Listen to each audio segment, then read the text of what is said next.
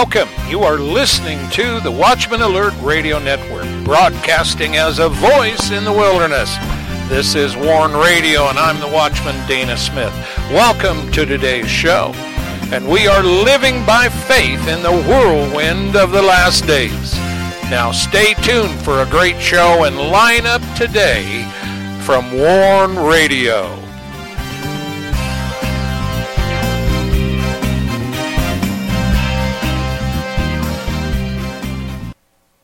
Greetings. Greetings and welcome to Warn Radio Advocacy and Gospel News with the Watchman Dana Smith and me. I'm Tower, and we're glad you joined us because we have a great lineup for you tonight. Today, tonight is February 13, 2018. 19. It's 2019.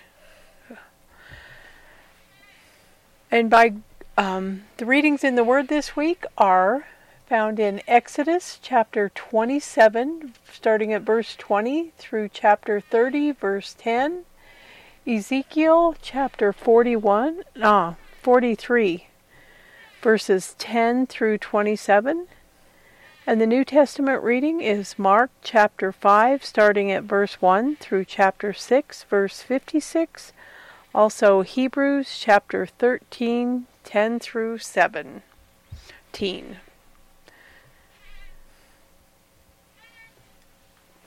By going to warn-usa.com and danaglennsmith.com, you can read the latest articles and posts by the Watchman. We have Mother of Harlots and the Beast. The mother of harlots who is seen riding the beast is not alone. There are many others who have enjoyed this ride as they have drunk from the cup which the harlot carried and poured out. But in the midst of this is rising the truth, which sets the human condition free from sin and unites it with the true and living God through His Son, Jesus Christ our Lord.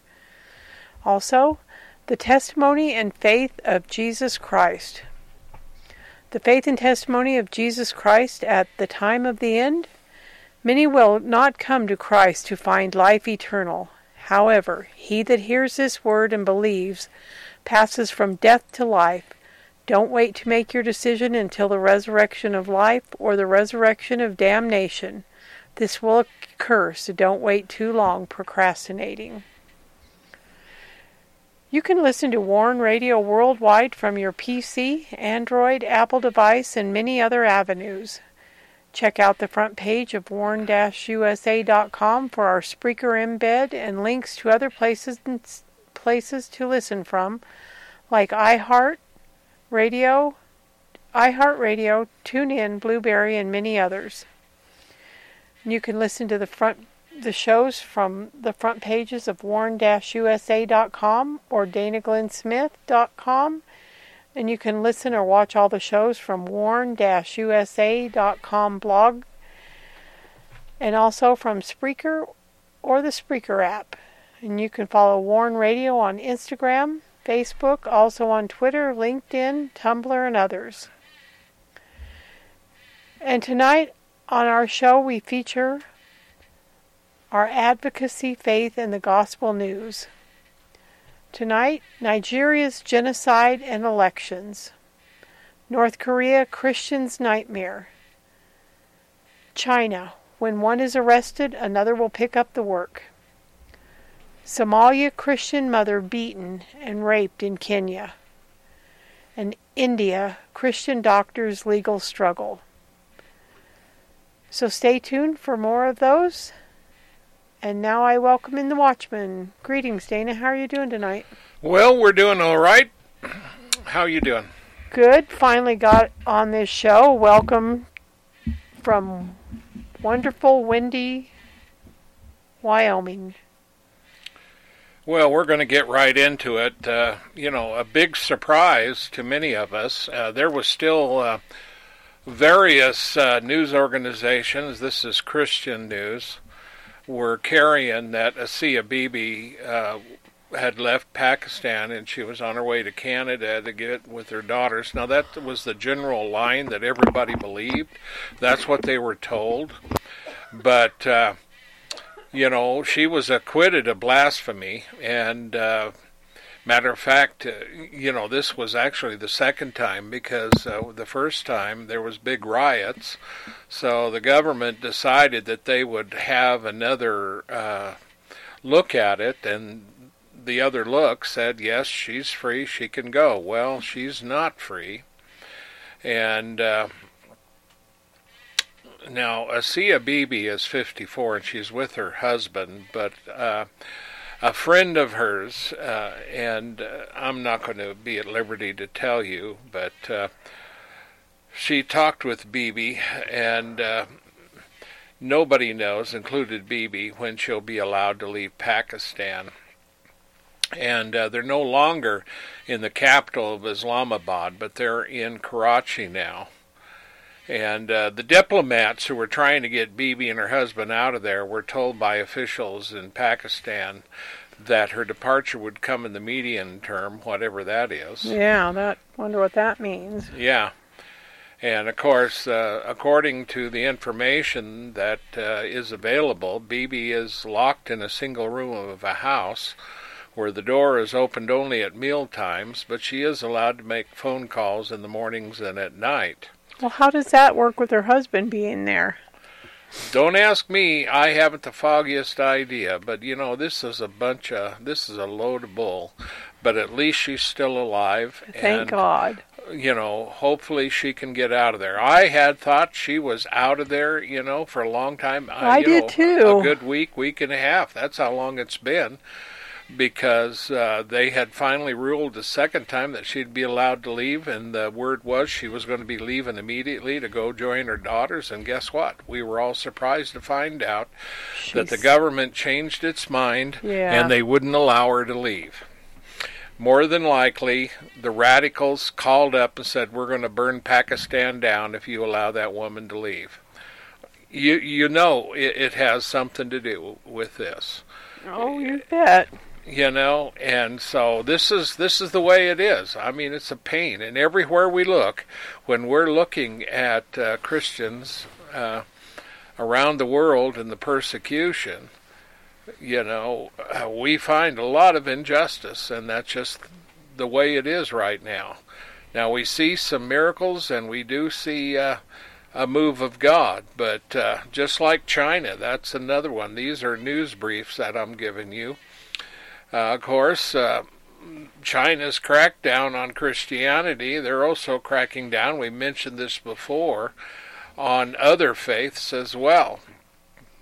And uh, and uh, when it comes to um, you know this whole thing, when you have uh, North Korea defectors, more than likely, and we've heard we've uh, reported this more than once because and and some of them have gotten able to get to the West and written books about this, how they got out of North Korea, and uh, they have to cross China. It's very dangerous, and uh, they have churches in China that were taking care of them, and missionaries. Uh, you know, it was up in northeast, uh, you know, North Korean defectors. They live in the northeast of China, right on the border there, and of course others come across. But um, a lot of churches in China now have been closed down by the government following restrictions that uh, were enacted you know, a while ago, and uh, they've been coming after both authorized and unauthorized churches. And what that has done is, if you are a defector and you're trying to come across the border from North Korea, there's nobody to help you. That's what that means.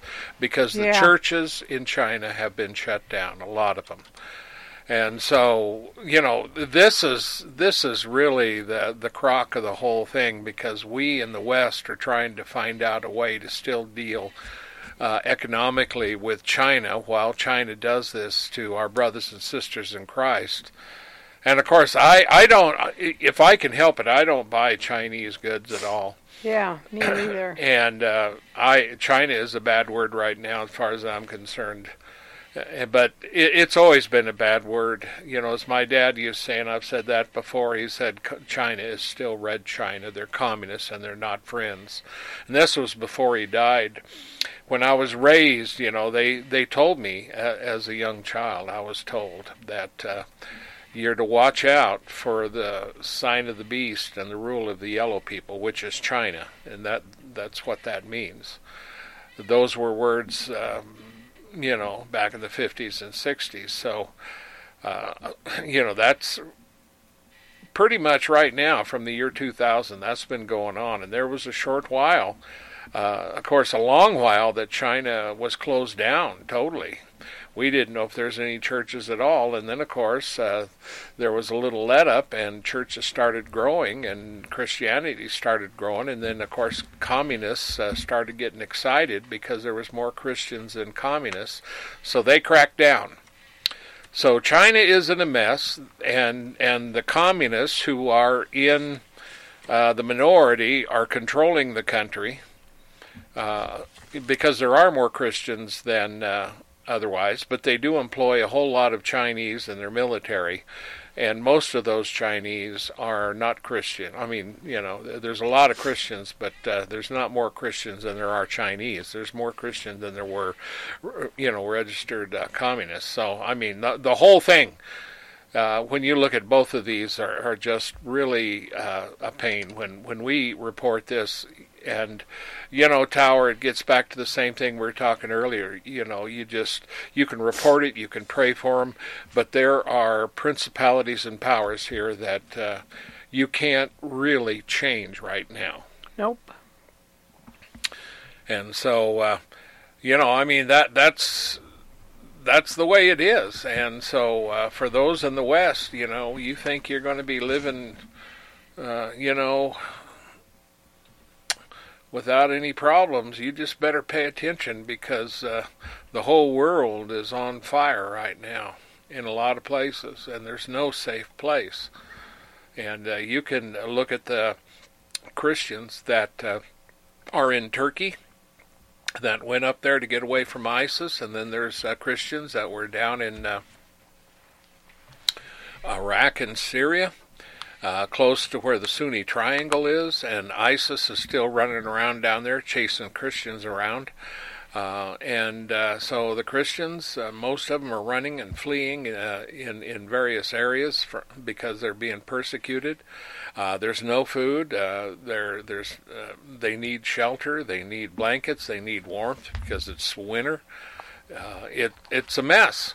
Oh, it's tragic and then, of course, there's no way that uh, all your uh, organizations that help these people can get in there because it's so dangerous.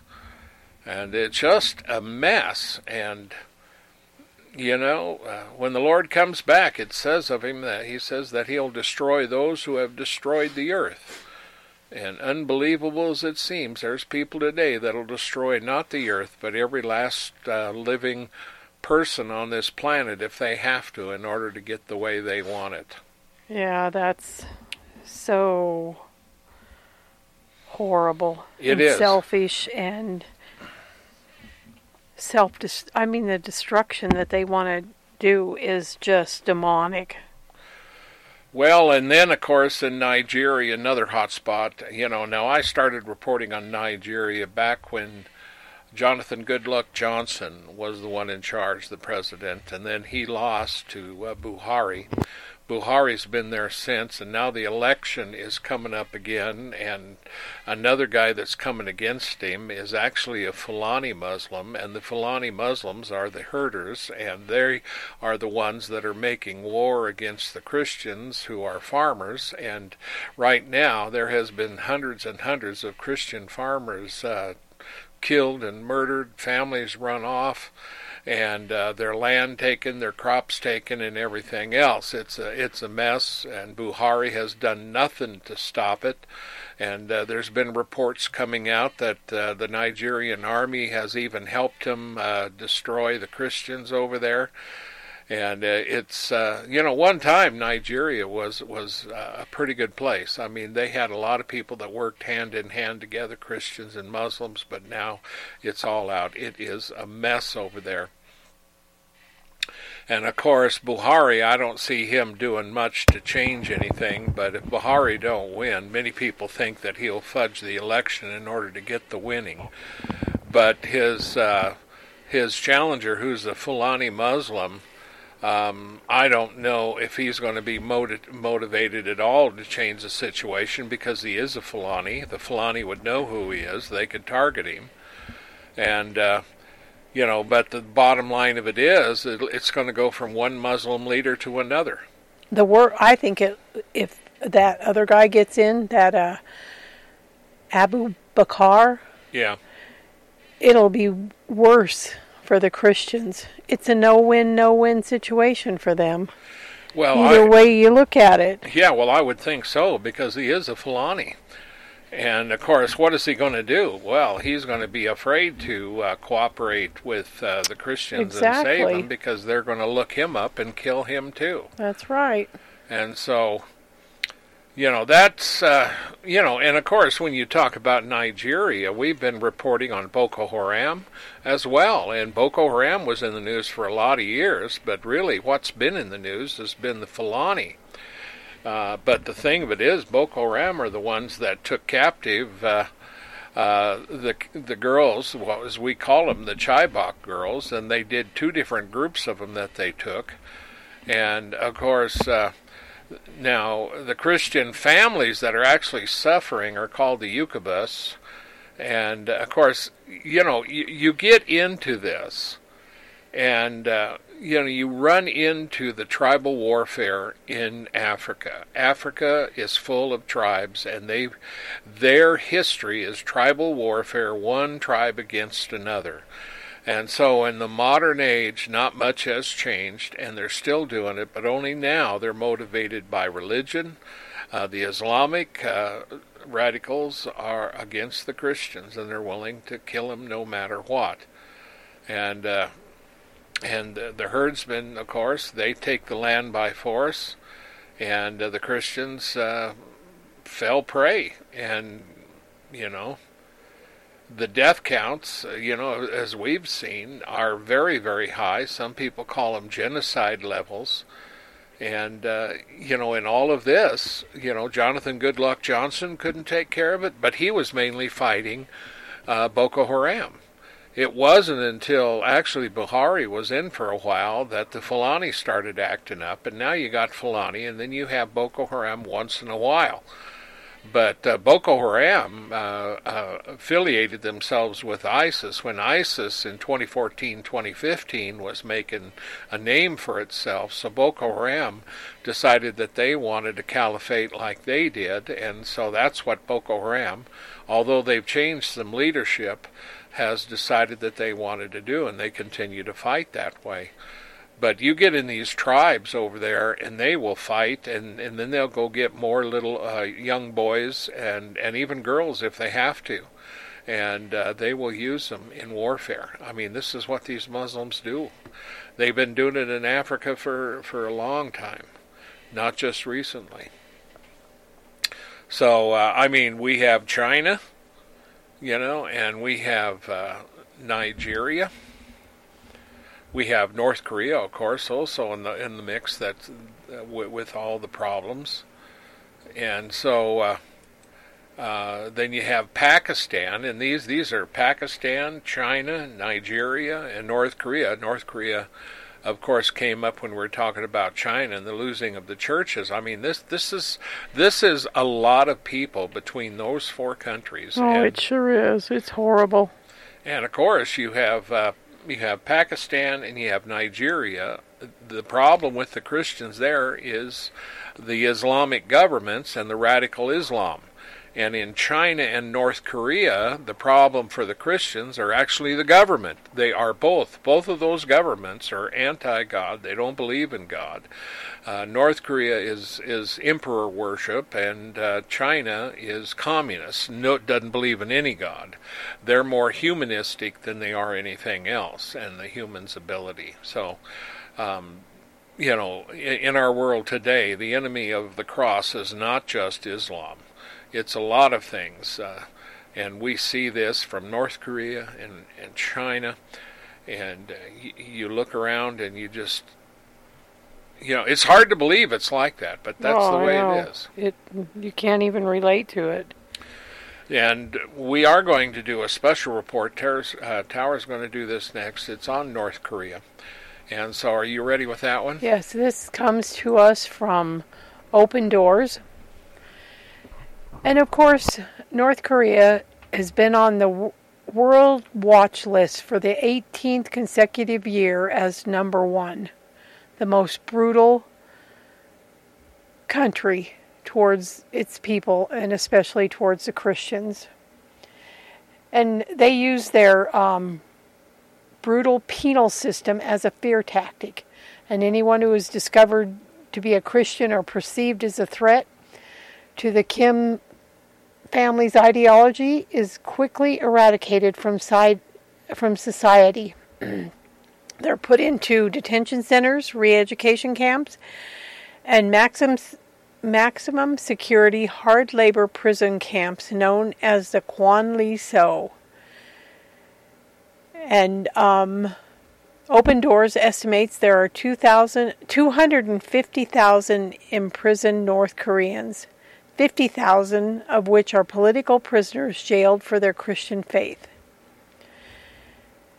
And um, this story is about a woman that walks through her difficult journey in a North Korean prison and shares how God stayed with her throughout so much brutality. And it's a hard, difficult story to read. And I don't know how this story was able to get out unless she was eventually released. It doesn't say.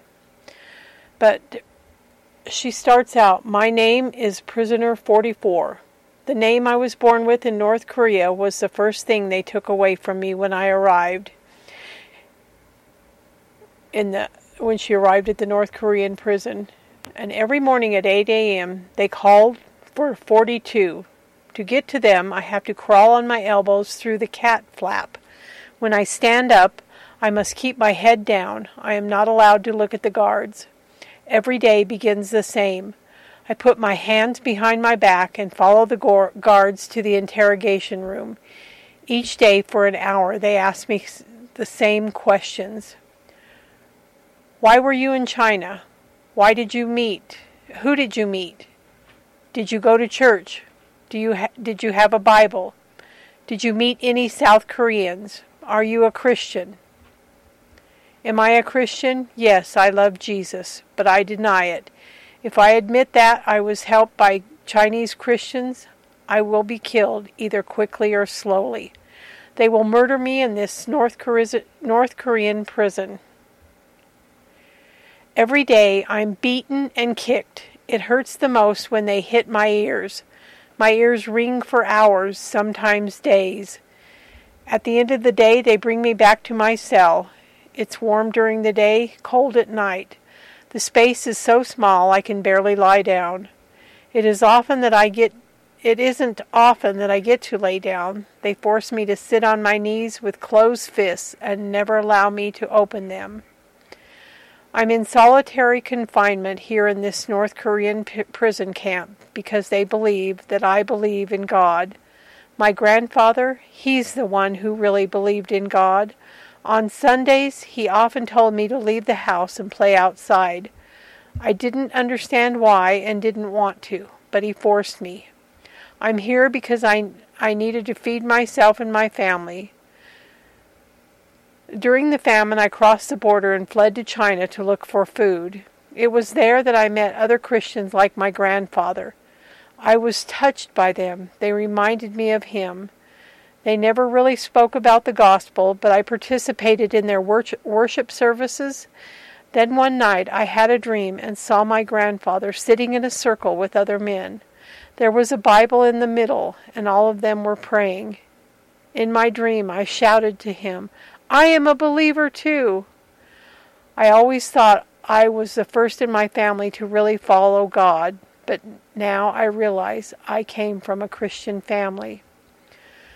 One day while I was living in China, a black car pulled up next to me. I thought the man wanted to ask for directions, but the driver and other men stepped out of the car and grabbed me. I tried to get away, but they pushed me into the car. When the door closed, I realized my life was over. After a few weeks in a Chinese prison cell, I was brought to this North Korean prison. The first day I had to strip off all my clothes, and they searched every part of my body to see if I had hidden anything, especially money. I had to squat dozens of times. Then I was ordered to put on, on different clothes that didn't fit and didn't match, probably from a previous prisoner. They shaved off all my hair and brought me to this prison cell. I'm so alone here. I know there are other prisoners. I can hear their voices, but I never see them. All I can do is pray and sing in my heart, never out loud. In my head, I sing a song I wrote. My heart longs for my Father in this prison. Although the road to truth is steep and narrow, a bright future will be revealed when I continue. Without faith, calamity will strike in this road. Allow me to go forth towards the fortress. Although there may be much grief and complications, how could I follow in the footsteps of my God? With tears my heart longs for my Father in this prison.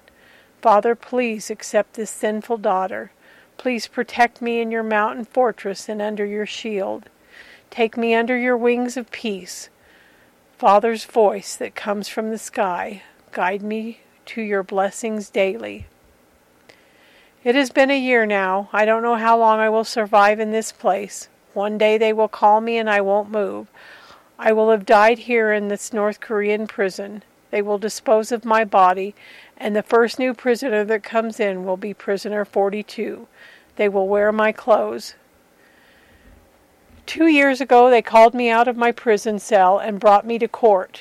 This was a victory. People who are sent to the kwanliso, a political prisoner camp, are never sentenced by a judge. They just disappear. No one survives the kwanliso. Many Christians go to the maximum security North Korean prison camps. My persistence has paid off. They have not found me guilty of being a Christian. No lawyer represented represented me. I just stood in front of the judge with guards behind me. My husband was there too. He looked at me with the saddest eyes, and I could see he had been crying. I wanted to say so much to him, and I knew he wanted to talk to me too, but we couldn't say a single word. The judge asked my husband if he wanted to divorce me. Yes, he said, his voice broken. He had to do it for the sa- his sake and for the sake of our children. If he didn't divorce me, they would all be punished. Still, his words broke my heart.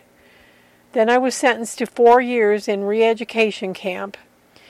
If you think a North Korean re education camp is the worst that can happen, you have never been to a North Korean prison. I spent one year in prison, and for one year my skin didn't touch a single ray of sunlight. Just to be transported from the prison to be outside and to feel the wind was amazing. But any sense of happiness and relief quickly disappeared when I arrived at the camp. I remember seeing moving, shapeless forms. It took me a moment to realize they were people. Some were bent over, others were missing an arm or a leg. I looked down at my own arms and legs, thin like matches. I didn't look much better than the other inmates. In the camp, I work 12 hours a day, sometimes more. Every day is just one long living nightmare, but at least I am not alone in my cell any more. The other day I was sick and was allowed to stay in my barracks. I thought I was all by myself when I noticed a blanket in the corner. It was moving. I studied it and realized that underneath it was a person. I tiptoed toward the blanket and listened intently. The sounds were hardly audible, yet they sounded familiar. Suddenly I realized what was happening. There was a woman, and she was praying, praying in tongues.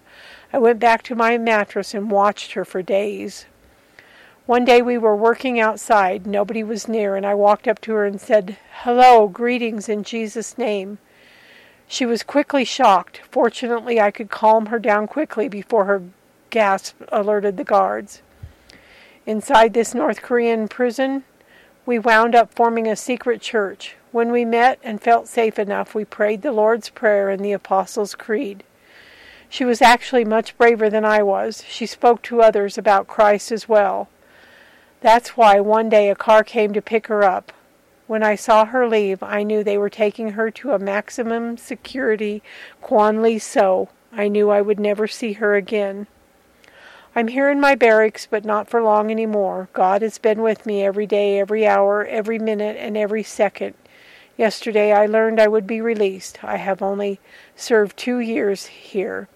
And the first thing I'll do when I get out is find my husband and children. They are much bigger now. We haven't seen each other in years. But God has watched over me here in this North Korean prison, and I pray and believe that He also watches over my family every second of every minute of every hour of every day. I need to tell them about the loving God. So apparently, she got out, and that's why we have this letter and this description of how horrible the situation is over in North Korea.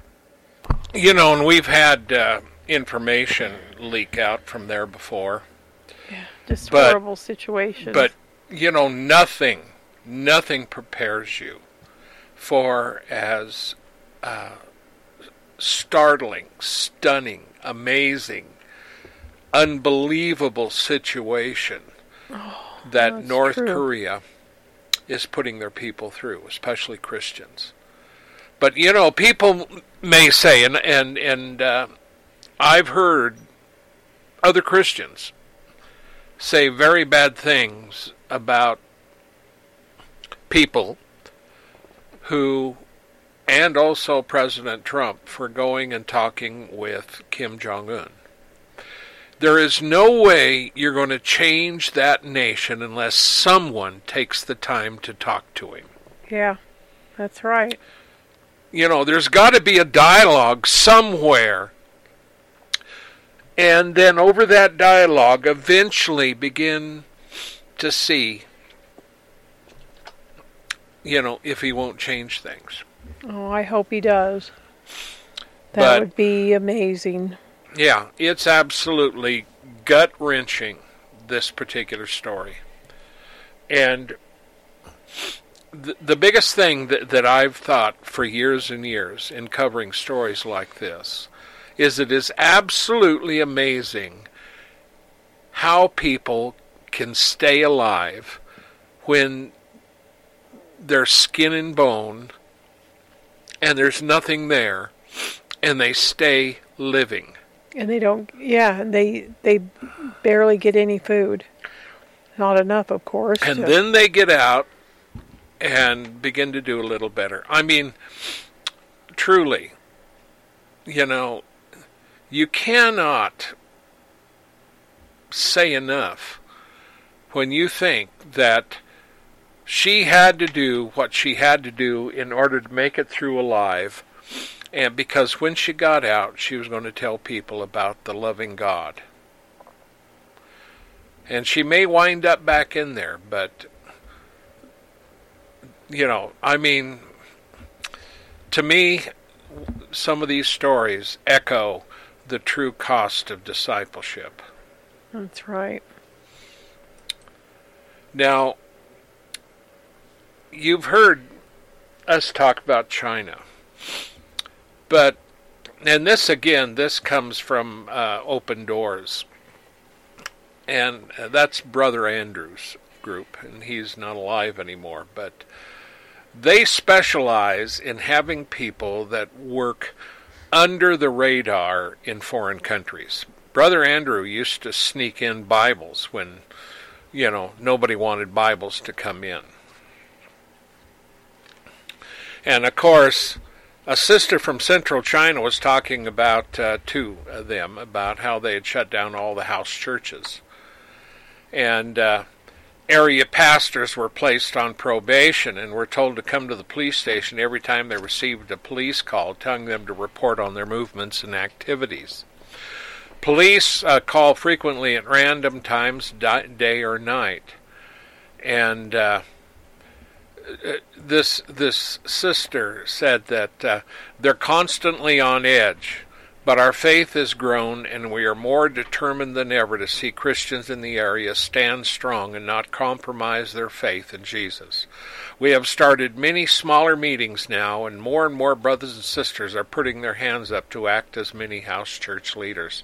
Now, that is exactly how China made it through the dark times of Mao. And from the beginning of China, when they started to crack down and the foreign missionaries had to leave, any churches that were there that, that was uh, put together with these foreign missionaries were destroyed. When the communists came to power, all of that was removed. Anybody that wouldn't listen would be killed instantly.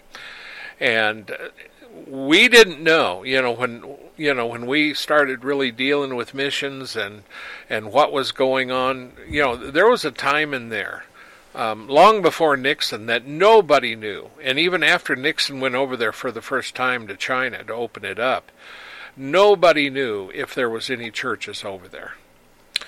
But, you know, these people is really one of those things, you know, that this, this, this, um, persecution. Um, Now, there's a guy by the name of Titus that said, I have embraced this as a new season which God will bring to us those who are truly hungry for Him and willing to full, follow Jesus at any cost. Many young people are too scared to attend our meetings, so we are trying new and creative ways to fellowship together. We play sports and practice musical instruments together, eat together, and study in groups. We take every opportunity to pray for one another and share scriptures that make us strong. The sense of loving and solidarity is amazing. You know, when you are, you know, really, really in a communist country or North Korea, they can, you know, Tower, they can control your every move. Oh, I know. That's the absolute authority because the absolute authority says, well, we'll give you so much money. You know, your health care is free.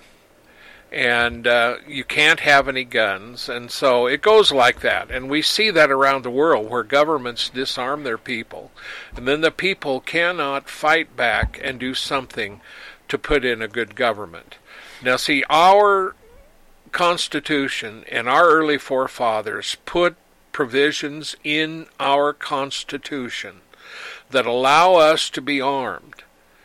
That when this when any government begins to fear their citizens as being armed, then that government cannot be trusted. Exactly. We have seen that in actual working around the world. Now, according to them, you know, the situation is tense, but they know God is on the move. Now, we see this with many others, including former Muslims who become Christians. We, we see this attitude around the world that it is a dangerous, tense situation in many nations, but they know God is moving. And uh, and in the regional leaders meeting, they agreed that when one of them were arrested, another will pick up the work. And they decided to respond to the police respectfully and in love, even if they yell at us or use physical force, in attempts to make us surrender the names of other believers. So remember to pray for the ministries in China because these ministries, and these Christians aren't going to stop. They will be there and they will figure out a way to help North Koreans that are coming over and trying to get away from that brutal regime. Yeah, that's good. Yeah. It's God abs- will make a way. yeah, it's just absolutely amazing. Uh, you know, it, you see these stories and you see the commitment. you know very well that commitment like that you know, there is something in a person to get him to commit like that. There's something deep inside that pushes them to that kind of a commitment. You just you know, I it's only the power of God that can sustain him through yeah. that brutal torture and horrible conditions. Well, we're done with China in that story. Now we're going over uh, to another place in Kenya, and an example of how, you know, Christians are facing uh, radical Islam over there. Well, this story comes to us from Morning Star News out of Nairobi, Kenya. It's about a Somali woman. She's 41 years old, and she was uh, living in Somalia with her husband when he sent her and their four children to Kenya's IFO refugee, refugee camp in um, Dabadab. I'm not sure how to say that. It, which is near the Somali border. And that was in February of 2016. And she put her faith in Christ a year later, and it remained a secret among the Somali Muslims or until the Somali Muslims saw her coming from church worship. And she started getting threatening messages for more than a year. And last uh, last month, she was raped and beaten and threatened. And they they said they did this because they knew she was a Christian and saw her attending church services, and they they said they would come for her head soon. So she did stop attending the church and and relocated to a different area. But she said it looked like she they'd already been marked, and uh, her four children converted to Christ, and she cut off all the links with her husband in Somalia. And when she stopped attending the church, the pastor visited the family and be- began praying with them in their house. And uh, she told him that I think the enemies of Christ have been monitoring our movements. And so on January 2nd, four Muslims from Somalia forced their way into her home. She was beaten and raped by the four men and threatened, and um, they told her not to say anything to anyone or tell them who they were. And as she, they left the house at 1 a.m. and said, "We could have killed you for being a disgrace to Islam and joining Christianity, which is against our religion. But since you are a single mother, we have decided to spare your life with the condition that you should not mention our names ever." And so this woman is in dire need of trauma counseling and they need support and prayers for those per- persecuted believers in Christ. And Somalia's constitution establishes Islam as the state religion and prohibits the propagation of any other religion. According to our U.S. State Department, it also requires that laws comply with Sharia Islamic law principles with no exceptions and applications for non Muslims. And they are ranked number third on the Christian watch list of Open Doors watch list. So please pray for them. And uh, Somalia, and of course, you get in Sudan and Yemen as well. Those are three really tough areas when you talk about it. And of course, Somalia is is one of those things when you get in these Muslim countries. Um, it's it's not any stretch here that uh, they have so much trouble when you're an underground church. And they call it an underground church, but you know it's still a church. People got to go, and uh, the Muslims, you know, they're not dumb. They know you're going to church, and a lot of Muslims you know, there are there are Muslims in certain nations that aren't radicalized like that.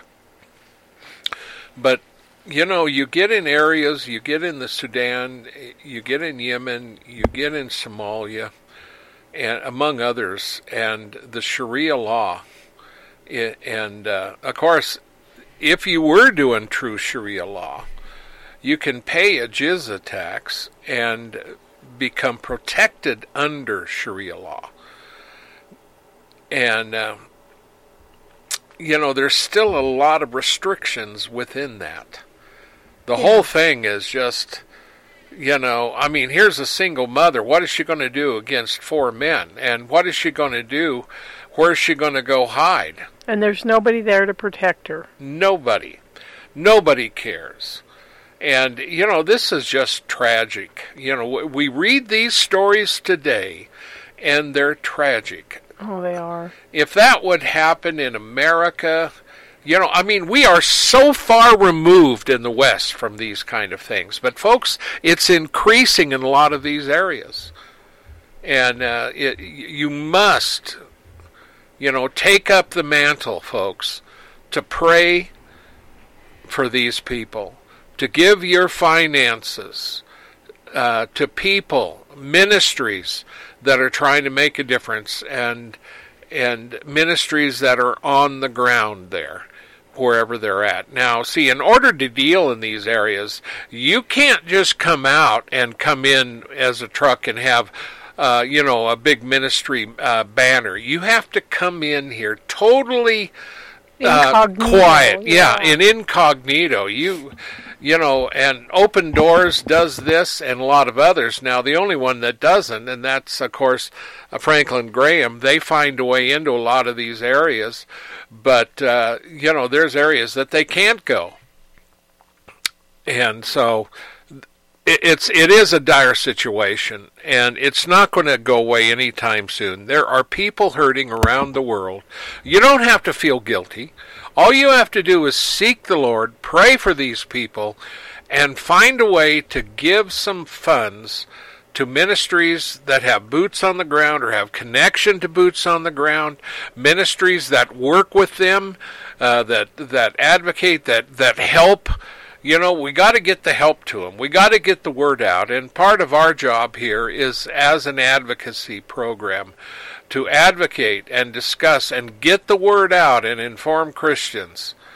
And so that's the word today.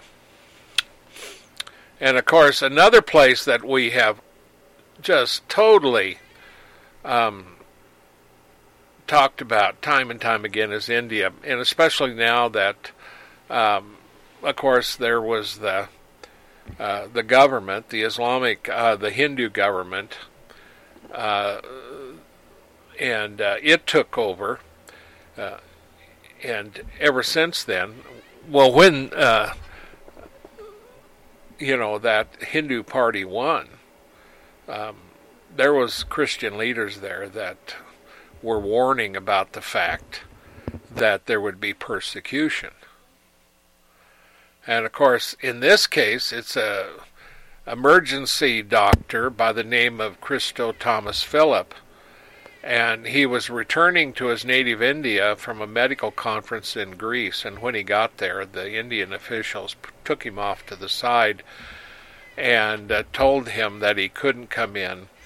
Uh, wife and children are allowed entry back, but he said, uh, uh, as soon as his passport was scanned, he was surrounded by the Indian immigration, taken into custody, and he had one hour to leave the country. Now, see, this same thing happened uh, over in Turkey with a Christian evangelist, and he was uh, sent out of there, and he had to leave his wife and child, uh, his family behind in Turkey.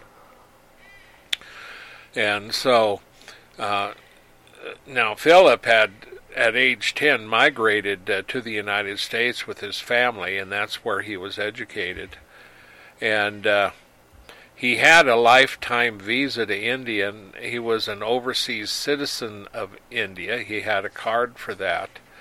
And so this time they confiscated that card, which would allow him lifetime visa. He could come into India, and the fact that he was an overseas Indian citizen, but they they destroyed all that and and of course, you know what he ends up doing is actually taking the case to court, and uh, it was a long, long struggle for him. And and the thing that that I find um, is that it took three years, and uh, for this to happen. And uh, the judge, uh, Justice uh, Bakhru, I find this amazing. Just like I found amazing the fact that the High Justice uh, Court in Pakistan released Asia Bibi. That that was that was unbelievable. But this guy says, this High Court, this justice in India, he says if the petitioner's faith motivates the petitioner to voluntary, uh, volunteer for, for medical services at a hospital, there is no law, certainly not of this land, that prescribes him from doing it. There is no material whatsoever that could even remotely suggest the cancellation of the petitioner's OCI card is in the interest of the general public. And it also said the cancellation of Philip's OCI card, that's the Overseas uh, Citizenship of India card, would deprive impoverished patients much needed medical assistance and therefore would be contrary to public interest rather than in favor of public interest. And he ruled that Philip's right to practice his faith and his rendering medical service, even if it is for the furtherance of his religion, cannot be denied. And oh, that's pretty amazing, huh? It is. It took him three years, but the guy won, you know. And you know, it, it's amazing to me that we see these little victories in here, and we do see little victories. They're minute, but there but there are victories, and you see a crack in some of this armor that these people have put up because India does guarantee the rights of citizens to practice their practice their faith. It's in their constitution. So the fact that the that he was, you know, picked is hard to believe. Yeah. You know, so we rejoice with this guy that he is able now to go back in there because, you know, he isn't, you know, he's from India. He knows the languages and and he has something that see he believes that being a doctor is his way to minister for the Lord. So Yeah, that's, that's what right. he does. And he really believes that. So, you know, we are so thankful for the Lord that this guy got through there. And uh, of course, we're coming down to the uh, the end, but uh, you know, I don't know if you people have heard this or not, but the Southern Baptist leaders they had hundreds implicated in a sexual abuse scandal. You know, and and Tower, when I see things like this, this is almost unconscionable and It hard is. to believe. It is. But the- And why it's allowed to go on, just like the Catholic Church. They kept silent. Yeah, and well, they did bust them wide, uh, wide open here because of a, a paper. Um, it was an investigation by the Houston Chronicle and the San Antonio Express News, and they released it Sunday, and they included devastating accounts from the victims, and of course, uh, th- and it it happened for well, this is like 21 years, 1998. 300, roughly, Southern Baptist church leaders and volunteers face these allegations. Good grief. And, uh, you know, only in America can you justify doing things like this and turn around and say, well, I'm a Christian or act the part. You know, I mean, this is so incredibly unbelievable. It, it's hard to believe, even though it's written, and there was two newspapers that uh, actually helped get uh, these people kicked out. And yeah, well, thank God it finally came to light. Now, according to the report, they said that these guys left, uh, these people, left more than 700 victims. That's just. They were shunned by their churches, left themselves, uh, left to themselves to rebuild their lives. Some were urged to forgive their abusers or to get abortions. Now that is wrong. I mean, well, you know, it's like patting him on the head, and say, "Well, it's okay. You know, all you have to do is forgive me and go get an abortion." Yeah, I mean, is that wicked. is talk about Satan in the sanctuary. Yeah, exactly. I've been warning for years about justice and about, uh, you know, That should have angered the people, and Yeah. they should have stood up and done something about it Yeah. and protected those people that had been abused and helped them instead of Yeah. Making them think that they were in the wrong Yep. and protecting the perpetrators. Well, you know, the thing of it is, is that it's been open now, but there is a fire coming, and that fire is going to move through the church, and it's and it's going to catch uh, a lot of people. And I'm telling you, there's a fire. You're not going to get away with this stuff anymore. The day is is is close at hand when the whore church is going to have to remove itself off to the side and the true believers are going to have to remove themselves from that whore That's right. and stand up and be counted. Because all over the world we see people standing up for Christ is costing everything. And you tell me that they're Southern Baptists and the only thing that they have over there to do is molest their congregation?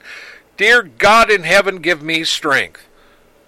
You know, I mean, and it's not just Southern Baptists, folks. This kind of filth is in the churches in America. So it's time to wake up. And not all the churches are like that, but we have a good deal of Laodicean churches and Sardis churches in this country today. God help us. And so, with that, Amen. remember, God is on the throne through Christ. And, uh, you know, thank God we serve a Savior who is the judge. Amen. He That's will right. he will take care of his churches. You believe you believe that. Read the first 3 chapters of Revelation. He has warnings and he has letters to the seven churches. And that's in there for a reason because the final authority is the Lord. And he'll remove their candlestick, folks. Amen. He will pull them out and they will die. So with that, uh, we're coming down to the end. Uh, Tower, Well, be sure to join us tomorrow night for Battle Lines, where we'll continue our study of Apocalypse, John's revelation of Jesus Christ, Part 14 False Prophet. And we want to thank you for joining us. We love you, we pray for you, we appreciate you, and thank you for all you do for the King. Good night. good night, everybody. We'll see you tomorrow night. We thank you for joining us today on Warn Radio, the Watchman Alert Radio Network. This is the Watchman, and for all of us here, shalom, everyone. See you again on the radio.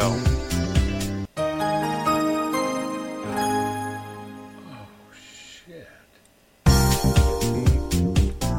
we thank you for joining us today.